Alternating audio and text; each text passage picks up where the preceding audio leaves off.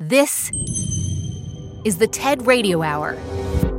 Each week, groundbreaking TED Talks. Our job now is to dream big. Delivered at TED conferences to bring about the future we want to see around the world. To understand who we are. From those talks, we bring you speakers and ideas that will surprise you. You just don't know what you're going to find. Challenge you. We truly have to ask ourselves, like, why is it noteworthy? And even change you. I literally feel like I'm a different person. Yes. Do you feel that way? Ideas worth spreading. From TED and NPR. Thank you. So, this song, maybe you've heard it, maybe you haven't. I'm Manoush Zomorodi. It is the true story about the first American woman who they ever sent to space, whose name was Sally Ride. Remember when NASA sent a woman to space for only six days and they gave her 100 tampons? 100 tampons. This is Marcia Belsky. And they asked, Will that be enough? I'm a comedian and musician in Brooklyn, New York. And Marcia is best known for this song about a very real event. 100 tampons went viral at the start of the pandemic.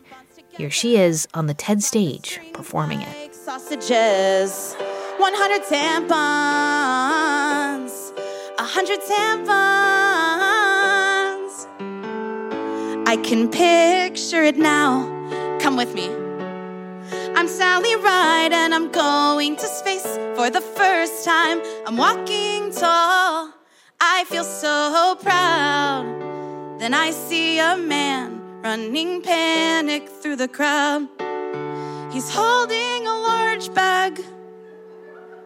I think, what can this be? And then he hands 100 tampons to me. And then he hands 100 tampons to me for one week. okay, Marcia, spell it out. What made you write this song about Sally Ride? A, a song that is essentially mocking NASA. so there was a story, I think, on Vox.com where she talks about how they gave her 100 tampons and didn't understand why that was kind of a ridiculous number. And what was funny to me is that the only thing I know about space adventures is that they are so selective about what comes on board, like down to the pound. Like it's like you cannot have an extra pair of socks. So it was so funny to me that they would allot these 100 tampons. And they asked her like is 100 the right number? And she said, "No, that is not the right number." I would have said maybe 33. And they also designed a makeup kit for her that they um, wanted her to take to space. And she also said, no, thank you. oh my gosh, a makeup kit. All right. I mean, it does feel like this story is too ridiculous to be true, but it is true and it's kind of hilarious. Did you wonder though, like, why this song of yours became so popular? Was it the timing? Was it the topic, the tune? I did wonder because you know I've had other songs that were semi hits, but we're not ever going to go mainstream. Like the song called "All Older White Men Should Die," but not my dad. Um, like we do these like really political, like feminist songs that I think have sort of a cap in terms of where they can go audience wise. I think that 100 Tampons was very feminist and sort of like pushed people's brains a little bit, but it's not like so edgy that it's not palatable to like the masses, you know what I mean?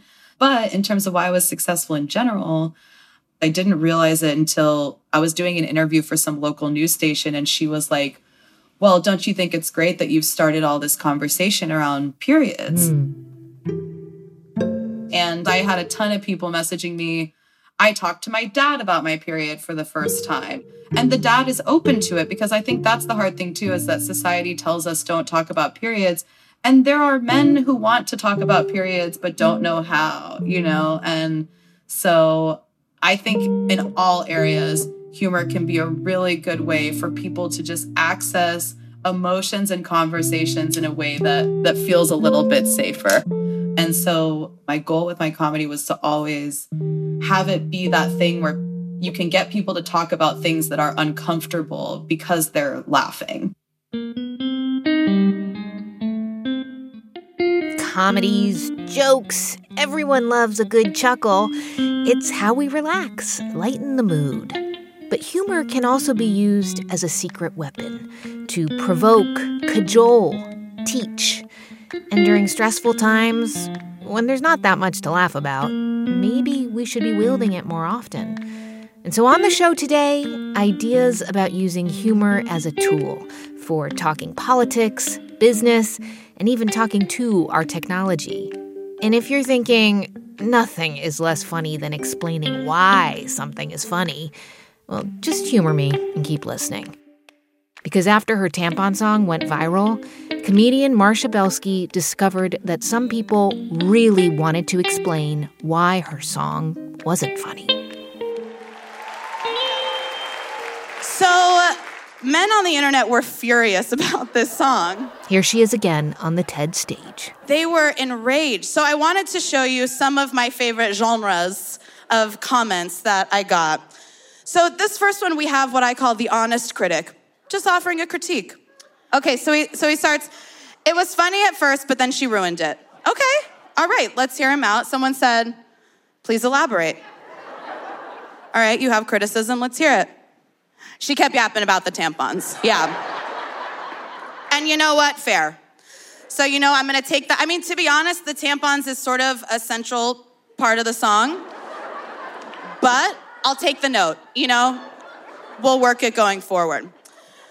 This next one um, I call the microgravity expert. And this, this was an absolutely amazing phenomenon because what happened was somehow within the three to four minutes of my song, thousands of men on the internet became experts in microgravity and menstruation. And I think that is so impressive because normally that sort of takes years to really understand. He said, at that time, nobody had experienced having a period in microgravity. Relax. Because really, that's what they're angry about, is they're sitting at their computer like, stop laughing. It isn't funny.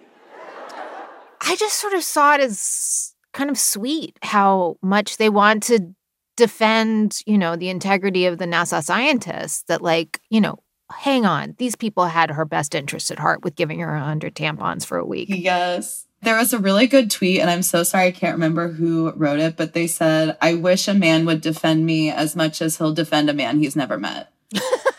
because they really, really feel protective. It is a community, because the whole thing is that there is science behind periods that they could have looked into, just like they do for any other bodily functions in space. But instead, they just wanted to throw 100 tampons at this lady and run away. The one, okay, the one feedback that you got or challenge to the premise that it was not uh, the right thing to do to give her 100 tampons was the like, well, what if something happened? She was stuck in space. I kind of get that one. What do you think about it? I mean, that's the thing is like the whole thing is just really funny because it's like this what if she was up there and she needed a 100 tampons because there I'm like I kind of think that would be the last of her concern to be honest. If you're stuck in space for like a year to the point cuz 100 tampons is a year supply. Mm-hmm. For most people that's what some like it's like most women use about 10 tampons per period. But I the thing is what's funny to me is I do not think they were trying to be safe. I don't think they gave her a hundred, like, let's just be safe, babe. I think they're like, is this, I, I mean, we don't, how do you, uh, like, they didn't even know about pads. What if she was a pads girl? What if she used a, you know, what if she didn't even use tampons? It's like women heard the song and laughed because they know what periods are and they know why 100 tampons is a funny number. Men heard the song and they're like, well, I'm Googling and I can see that most women use three to 10 tampons per day, 10 being an absolute disaster of a flow. That's what this guy said to me. An absolute disaster of a flow. Because this is what their fear was, wasn't it? The men in NASA, they're like, she's gonna get up there, it's gonna come out of her eyes and her ears and her mouth. And if we don't have 100 tampons, boys, we're in trouble. We're in real trouble up there, boys.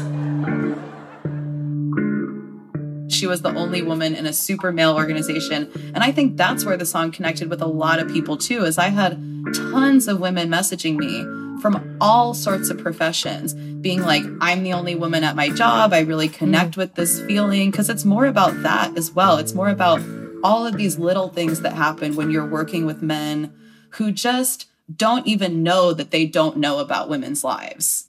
Mm.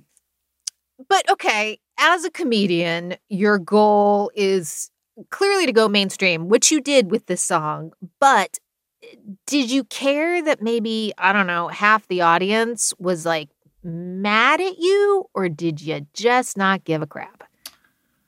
I didn't care. No, because my I don't think my goal is to go mainstream, honestly. I mean, hmm. I kind of made a decision pretty early on in my career um, that I was tired of the standard being that you had to make the men in the audience laugh and then hopefully the women as well.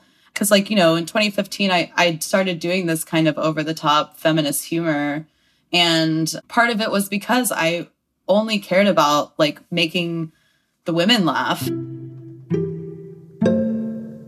The comedy standard has always been the girlfriend sitting quietly next to the boyfriend waiting to see if he's laughing. And I was like, screw that, you know? So when I finally reached that point in my career of realizing like I really didn't need them and I could be much more myself without worrying about them as an audience, it was very freeing. Hmm. I mean, with your comedy, you now have this huge platform. You can speak directly to women, also to men, and to people who are going to disagree with you. But maybe you get them to think a little bit about topics that they don't like thinking about? Oh, yeah. I mean, I think that's why stand up comedy, especially, I always saw is so powerful, is because it's literally just a person up there with a microphone who all of a sudden has a real, you know, threatening power to somebody in power if they can make a thousand people laugh. And so I think humor is the ultimate tool. I think humor is the tool that I have found the most pleasure and hope in. And I think humor just gives people the ability to be honest with themselves and be honest about the world mm. without that defeated feeling overcoming them so quickly there's a reason why like you know if you've ever been grieving or if you ever like going through a breakup like and you have that one like first laugh that you get after you've been crying for 3 days or whatever nothing in the world feels better than that and so humor i'm grateful for it that's comedian Marcia Belsky. You can see her full talk at TED.com. On the show today, humor us. I'm Manoush Zomorodi, and you're listening to the TED Radio Hour from NPR. We'll be right back.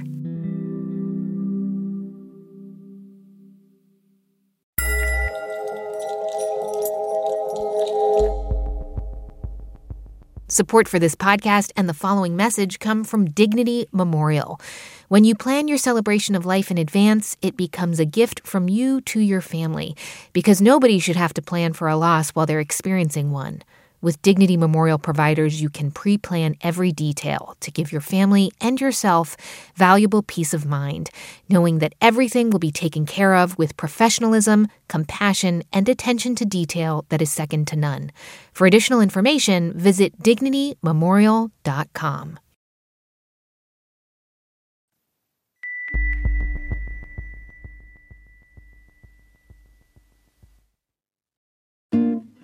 It's the TED Radio Hour from NPR. I'm Manoush Zomorodi. On the show today, humor us. Uh, I, I I have some jokes. I, I can't you know promise that that they'll be funny, but they are jokes. I think you'll agree that they are jokes. This is Vinith Misra. And these are the way I describe it is that you can imagine a late night host cracking these. That's that's the aesthetic. Vinith is a computer scientist, but I called him to hear some jokes. All right, hit me. A new report says that Americans are living longer. That's the good news. The bad news is that a lot of them are living in New Jersey. All right. I grew up in New Jersey, but I can take it.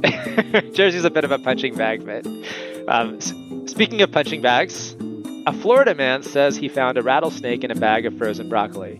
That's terrible. Okay. You should have brought fresh. okay, I'm laughing because it's true. Frozen broccoli is gross. It's just smushy.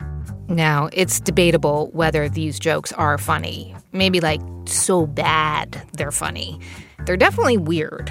I'll give you I'll give you one more. I, I enjoy this one. Um, a woman in Australia who found a spider in her bananas took it to a reptile park where it laid over 1,000 eggs. Uh, the woman said she was surprised to find so many eggs, but then she remembered she'd bought them at Costco. Oh, yeah. That's good. That's good. That one's for my mother in law, I think. What makes these jokes so interesting is that Vinith did not write them. A friend did not write them. They were not discovered in some bargain bin joke book. In fact, no one wrote them. Yeah, so these jokes were actually generated by a machine.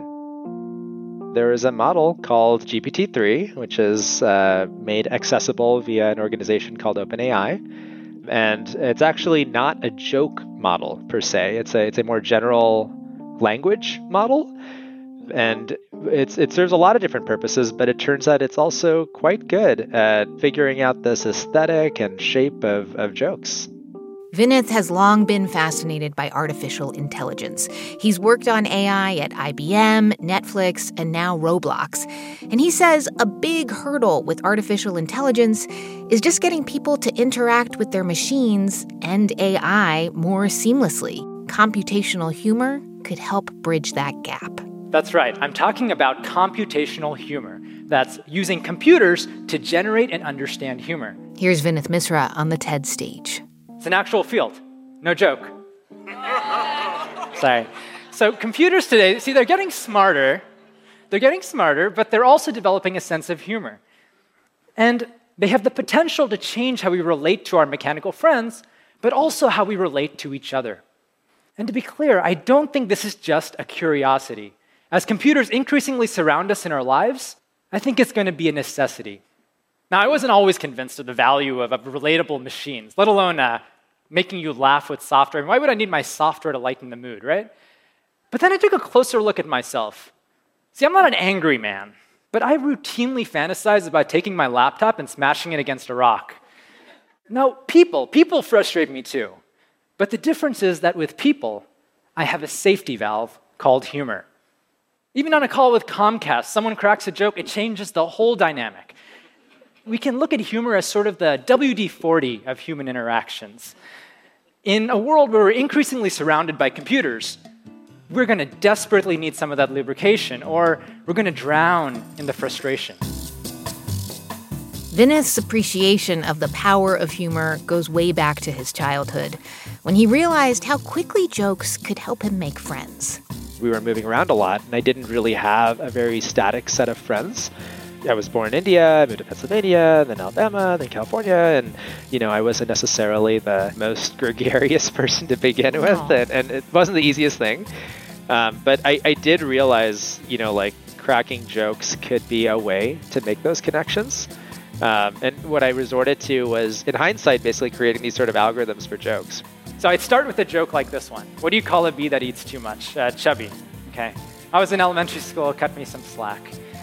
Now, I'd recognize, not being a total moron, that the, that the humor in this joke comes from the similarity of chubby and bee. And then I'd replicate this tons of times. What do you call a bee that's good for your health? A vitamin B. What do you call uh, a newborn bee? A baby. What do you call a bee in the spring? A maybe. You get the idea.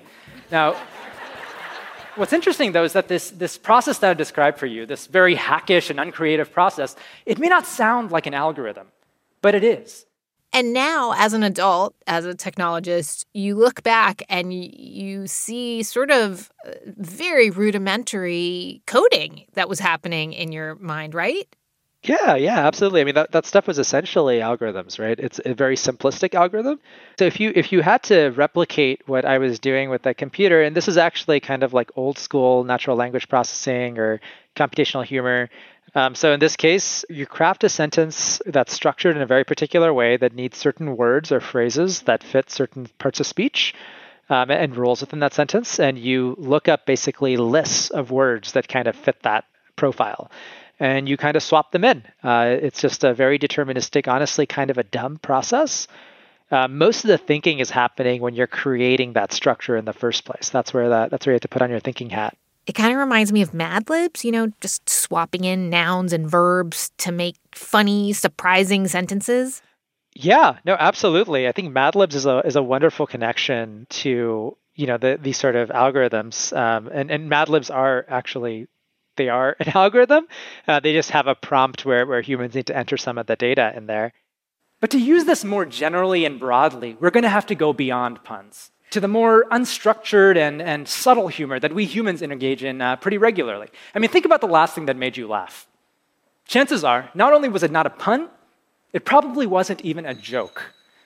In some sense, the real goal for us here, it's not necessarily to create machines that are going to write jokes for us, but to create machines with personalities that we find humorous or amusing. Now, to get to personalities, though, we often have to go through language, and language is a bear. Your average English speaker knows tens of thousands of words and breaks grammatical rules about as often as he follows them. And even if you can get past that, there's issues of ambiguity, context, and, and general common sense knowledge. When I ask you, how much does President Obama make? Somehow you know I'm asking about his salary, not about how much soup he makes. This is very hard to encode into an algorithm. But in recent days, we may have caught a break. We may have found a back door. And this back door has a big sign on it, that's a hint, and the sign reads data most behaviors, most phenomena in the world are just so complicated. It's actually pretty hard to capture all of them with a set of rules. And that's where machine learning kind of came in as an alternative to all of this, uh, where instead of trying to write a lot of these rules yourself, you actually let the machines kind of do that for you. Mm-hmm. Um, you you give a bunch of data to them, that's just sort of evidence and observations about whether it's human behavior, human language, uh, what have you, maybe examples of jokes. Um, and you sort of allow the machines to, to figure out those rules on their own. And how how how good are they at this point? Because you know, of course, we have facial recognition and uh, yeah. photo recognition that's gotten really good. Like it knows if it's a tiger, that's for sure. It, it now knows if it's you. But where are we in terms of language? Is a very different beast Absolutely, for yeah. machines to understand and parse, right? And and and I feel like a lot of the time I hear that as we uh, talk about machine learning, we don't necessarily know what the machine has taught itself to look for, right? Yeah, yeah. There's a little bit of this black box phenomenon where you're sort of throwing a bunch of data at it and it's sort of figuring it out, but it's actually kind of mysterious what it's doing inside there. You know, most of the computers you interact with today, when they say something to you or they print some language to you, something for you to read, um, more often than not, that is almost always that is not generated by a computer. That's usually written by a human being and it's being kind of canned and, and delivered to you, right? Mm-hmm. Um, and the reason is that the generation just isn't quite reliable and good enough. Mm-hmm. Um, so even those examples of jokes I gave earlier, those are cherry picked, right? Like those are probably like the top 10% of outputs mm-hmm. of, from, from the model. I can give you the more typical outputs. Um, yeah, let's hear it. Yeah. So, so here's one. Um, a man in Florida was arrested after he tried to pay for his McDonald's order with cocaine. The police said they knew something was up when he tried to get change for a Happy Meal. Um, so it's it's it's kind of like surreally funny, and it has the uh-huh. it has the shape of a joke, right? It's got like Florida, it's got uh-huh. you know McDonald's, cocaine. These are all things you would expect. It has funny. Florida. Uh huh. That's that's a really strong indicator, honestly. Uh, but it's but at the end of the day, it's not really a cohesive joke. It doesn't really make a lot of sense. No, it's kind of trippy. I mean, the key here is that machines need vast amounts of data, right? Like, so yeah. where does this data come from? If yeah, no, it's a great question, and and and yeah, there's this there's this tenet in machine learning called garbage in, garbage out, right? Like if you if you put in garbage data, your your machine's gonna basically be producing garbage for you too. But it's also biases, and mm. and you know like the type of data you're training on will inform your outputs in ways that you might not even realize. It, it, it's really like holding up a mirror to ourselves, and in some mm. cases, not the not the prettiest part of ourselves. You're reminding me of. Um that infamous incident a, a, few years ago when Microsoft had a Twitter bot and oh, racist Twitter bot. Do you remember that? Yeah, yeah, that was bad. Can you can you explain what happened there? So what Microsoft created was a, a basically a chatbot on I believe it was Twitter, um, and the the interesting thing about this bot was um, not only was it trained on historical language, but it was also being trained on the conversations it was continuing to have with people. Mm. um, that is basically, people could basically continue to influence how the spot behaved by engaging with it on Twitter. Um, so you can imagine where the story goes. Uh, it wasn't very long before they had turned this seemingly, you know, innocent social experiment into, you know, this this horrifying, like Nazi-like uh, Twitter presence that was saying things that you know I couldn't even repeat right now. Okay, so clearly computational humor can get dangerously offensive very quickly, especially if it's trying too hard. Yeah. But what about when the stakes are lower? I think like it's interesting because designers, I feel like, have some rules of thumb and they've evolved over time around like what is the right amount of humor to inject into your web app design or your your copy that you're putting into your website. And and, and those norms have shifted over time. Like if you look at what a 404 page looked like in you know 1998 and you compare it to the kind of pun type jokey 404 pages that we see nowadays. Mm, you mean like when a link is broken and you end up on a web page where it says, oops, nothing to see here? Yeah, I think, you know, there's maybe a computational humor opportunity there, right? Like, what if you could actually remix and have multiple, like, 404 pages and it actually becomes kind of like a, a little bit of softening of the experience, mm. of the hmm. frustration that you feel when you're not finding what you're looking for? You're reminding me of my experience the other day trying to rebook an airline ticket with a bot that the airline named Nellie. And she was not funny, she wasn't even that helpful. But could we get to a place where the, the these programs are good enough to be reliably funny and make these interactions a little more enjoyable? It's a good question, and I think it's like a it's it's also a bit of a philosophical one around art because like because comedy is a form of art, mm-hmm, and mm-hmm. and I think humor is an example of that, where you know a joke you know was not written by a human. Is that is that still funny? And and I guess in some ways it is.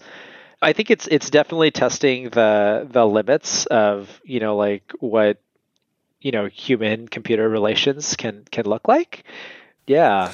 I mean, is this the ultimate Turing test, do you think? Like the ultimate?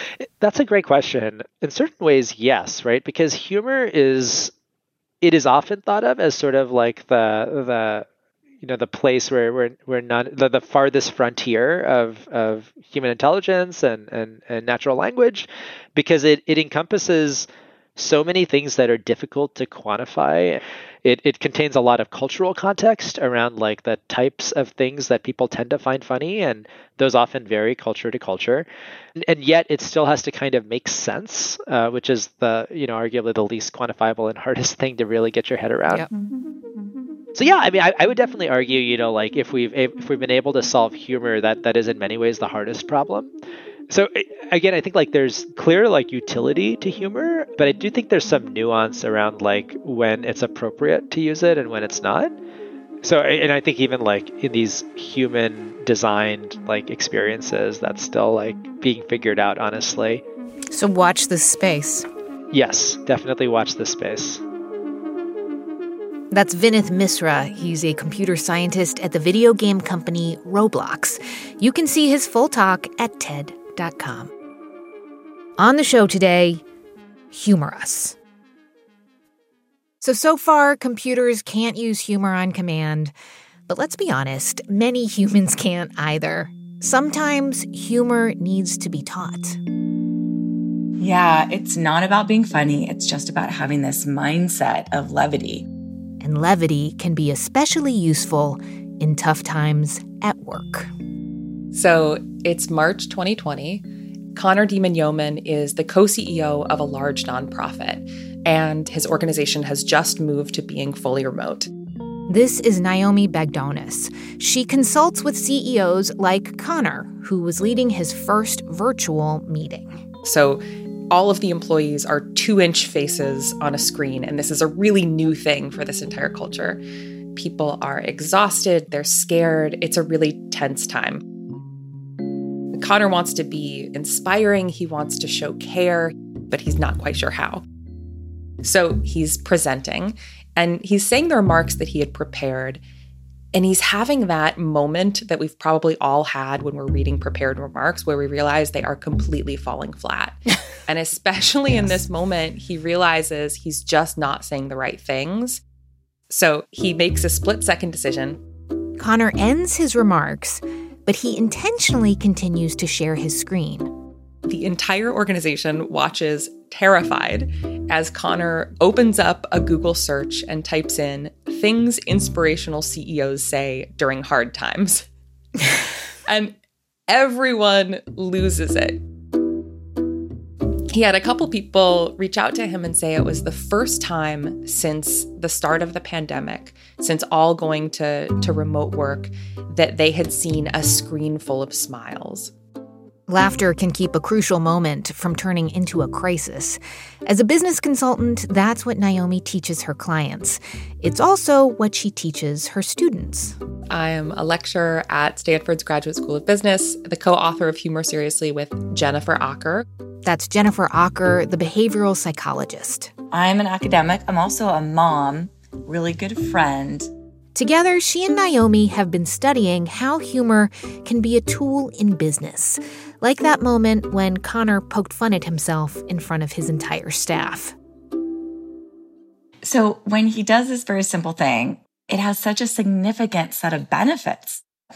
Number one, we know from the research that leaders with a sense of humor, any sense of humor, the bar is so low. uh, but they tend to be somewhere between 25 and 30% more motivating and admired and then teams, teams that report to leaders like Connor, they are more engaged and satisfied at work, are also more creative. And if you think about this too, it's free. We're living in a time right now where there's such dramatic distrust. And that small, easy, free thing that Connor did enabled him to really become the leader that he wanted to be in this moment that was that was really hard. In a minute, we visit Jennifer and Naomi's classroom and hear what it sounds like to practice making people laugh. On the show today, humor us. You're listening to the TED Radio Hour from NPR. Stay with us.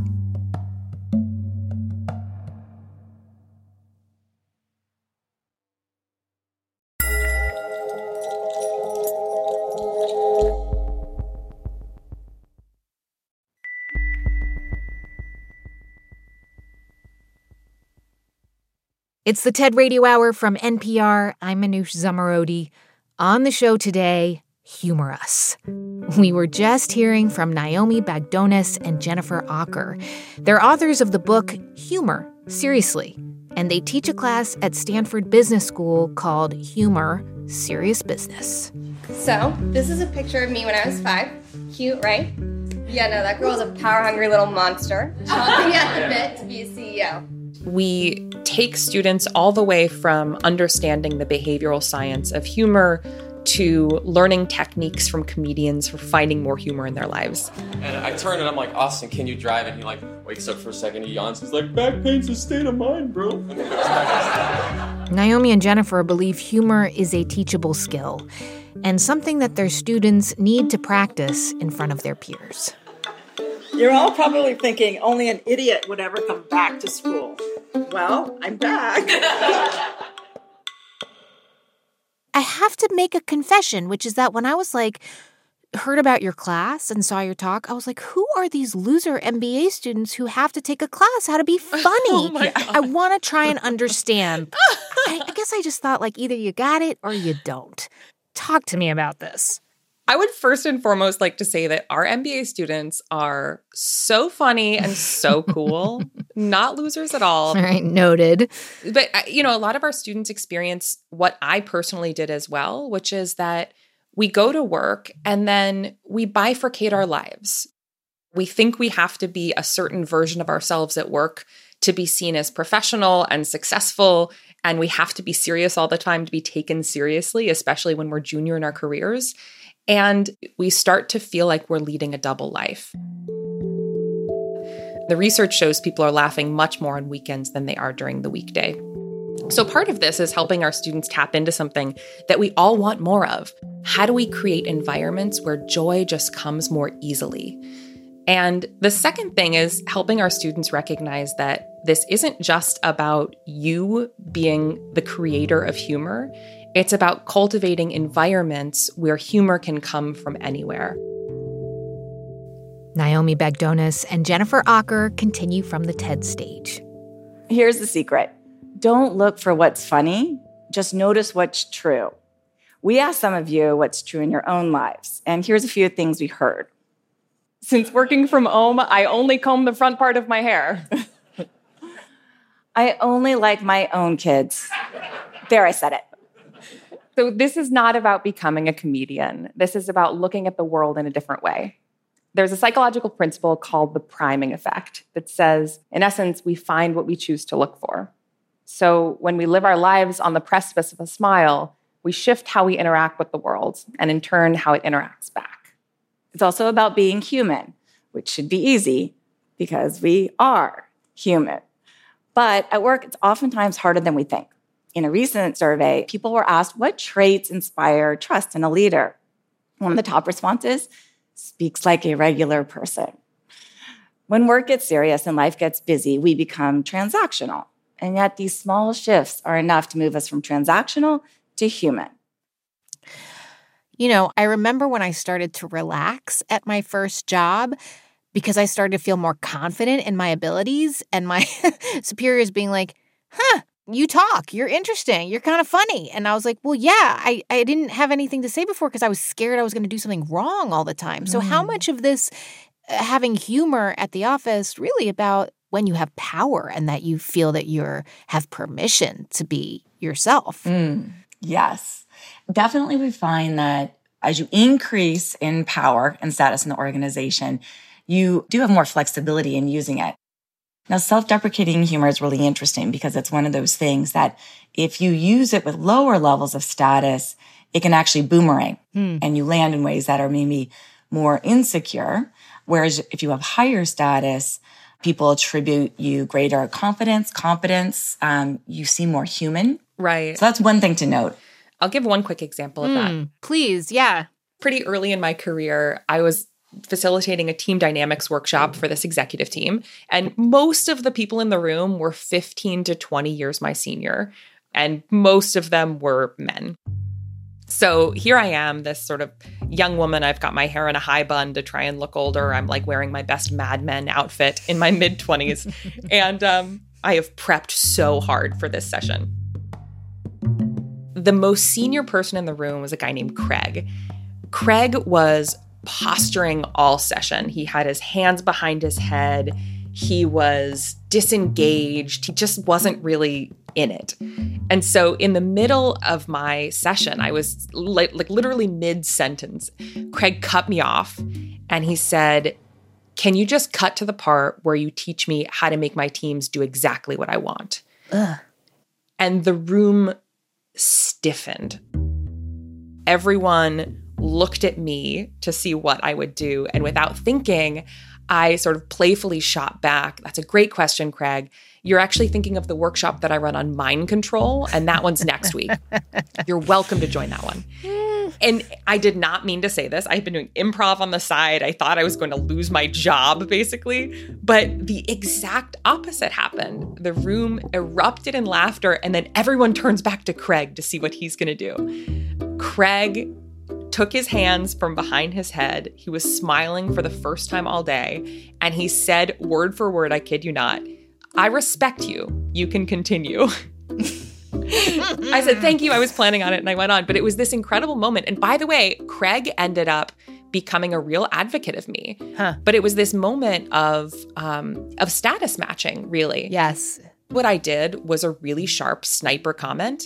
And that, especially as a lower status person in the room, is what's going to gain you status. So I Mm. think it also speaks to this point of knowing whether you need a power move or a moment of connection or a moment of creativity or a moment of resilience.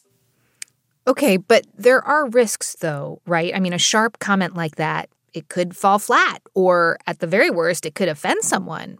What then? Yeah. So I think there's a really important distinction here. There are different types of failure. We think that a humor fail is when we don't get a laugh. Actually, there's some awesome research to show that as long as our humor is still appropriate, then it'll still increase people's perceptions of our confidence and have no meaningful impact on competence or status. So, failing and getting crickets is actually not as bad as we think. Often, the best thing to do is to just name it. Just recognizing that joke failed shows confidence and will often get a laugh of recognition.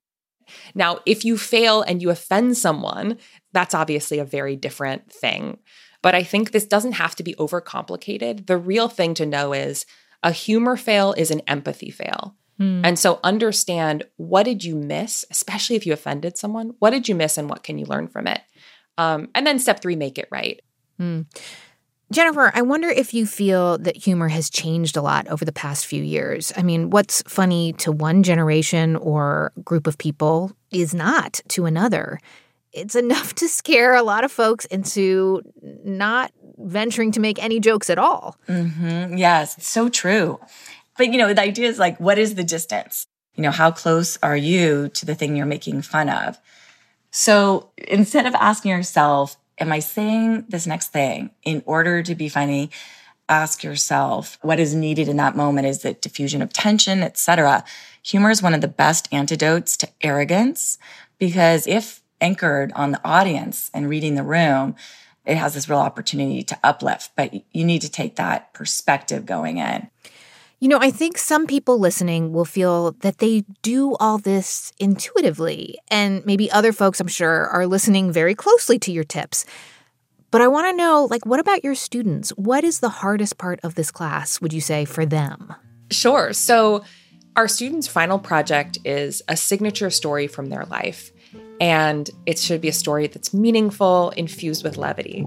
Mm. And inevitably, when they bring in their drafts, they are all just funny stories from their life that don't have any meaning. My name is Evan Meehan, and I am 23 years into serving a lifetime ban from the Carroll County Public Library. they bring in these drafts and we read them. We're like, okay, great job, great job. Now throw them all away. Pick moments in your life that are important, that are meaningful, mm. that shaped you, and then infuse levity into those stories. Now, to understand my sentence, you have to understand that I grew up in a foster family with 19 siblings. So my family had to get really creative with childcare, and I had to grow up fast.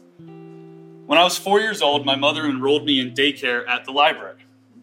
The only problem was they had a strict age limit of six and older. And those librarians were on to me immediately. In my reading circle, I was the smallest, worst behaved, and most conspicuously illiterate child in the room. Looking at these difficult moments from our lives and choosing to have them be comedies. That is a really hard thing to do, and it's a muscle that we work. So, despite this setback, I continue to live as the oldest version of someone my age. 27 years old now, and if you haven't noticed, I'm rocking the dad bod pretty hard. and I've raised money to try to buy a company from a retiring owner. That's right, people. My job when we leave here is literally to date old men. so if any of you know any old business owners, I'd love the connection. I'm happy to meet them anywhere except for the Carroll County Public Library. Our our life is just our remembered stories and and we have more agency than we think to choose the genre. Of course, that's not always possible, and sometimes it's absolutely impossible. But I think that's that's part of the mission that we're on is to recognize that we have more agency about the stories that we create in our lives and the stories that we tell about ourselves. That was Naomi Bagdonas and Jennifer Aaker. Their book is Humor. Seriously. You can watch their full talk at TED.com. On the show today, humor us. And I promise this is the last joke I'm going to make. What do rocket science and stand up comedy have in common? It's our next speaker, Kasha Patel. Kasha applies the scientific method to stand up and uses humor to teach. Here she is on the TED stage in 2018. I write jokes about science. And I've been doing comedy for a while, and I realized stand up comedy actually has a lot of qualities that can make science more approachable for people who think it's boring or don't care. How do I know this? Well, I actually analyzed over 500 of my jokes. And it took a long time. I had one volunteer helper, and bless his soul, because not all of my performances were winners, and even I cringed at them. One of the things that I measured was how long a premise took to take and then how many seconds of laughter it produced. I did this to figure out what kind of impact the joke had on the audience. I also categorized my jokes as science or not science, and it turns out that only a quarter of my jokes are science jokes. But this small percentage actually had the biggest impact out of all of my jokes. If you looked at my jokes overall, my science jokes actually performed 40% better than my non science jokes. I wanted to know why. Why did the audience respond so much to my science jokes? In my experience, people aren't really that enthused to hear science jokes when they're about to have a night on the town. I remember one time I was in this obscure gig that was at a seafood restaurant turned comedy club, and people were so rowdy because it was their Friday night.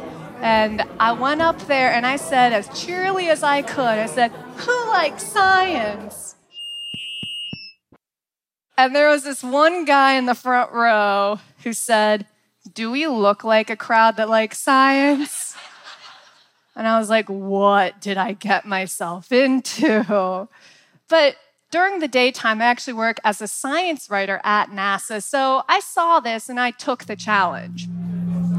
Okay, sir, I get why you don't like science. It can be overwhelming and you don't know what is true. But my job as a science writer is to help distinguish the difference between fact versus myth.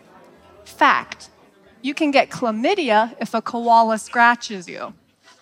Myth your wife will believe you.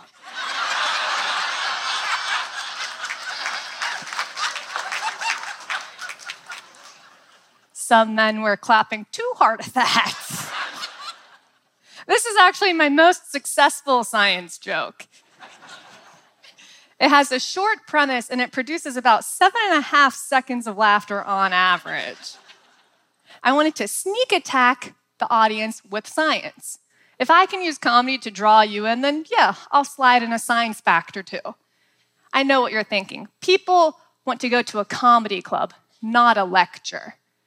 But I actually think the emphasis of truth in my jokes actually makes my comedy more special and memorable. And I think it's because science and comedy are kind of an odd couple, right?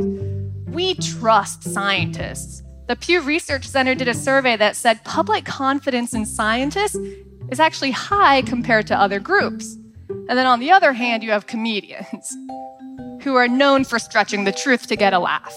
Think about Rodney Dangerfield. Now, when you combine these two things, though, I think they actually have a lot of traits that can help each other out. Science is about the discovery of truth, and my comedy is about communicating that truth while entertaining. I read about a recent research project where these students actually created this condom that can detect an STD. It's actually coated with antibodies, so when it comes into contact with an STD, it actually glows a different color. So if it's green, it might be herpes. If it's yellow, it might be chlamydia. If it's blue, it might be on too tight. so many people Google that premise and then come up to me afterwards and say, Kasha, your joke was correct. if I can entertain and inform you, that's great. But if I can motivate you to look up something that I said later, I feel like that's a win for the science field. When I show people my charts and my Excel sheets, people say, Oh, you're doing the science of science comedy. And even though I'm not a practicing scientist, I realize that I am using a lot of the critical thinking skills that I used when I was a chemistry student. Finding a way to combine your passions can lead to a unique path and help you find the most authentic version of yourself. I combined science and comedy and found my preferred method of science communication and how I can be a science comedian. Find yours. Thank you.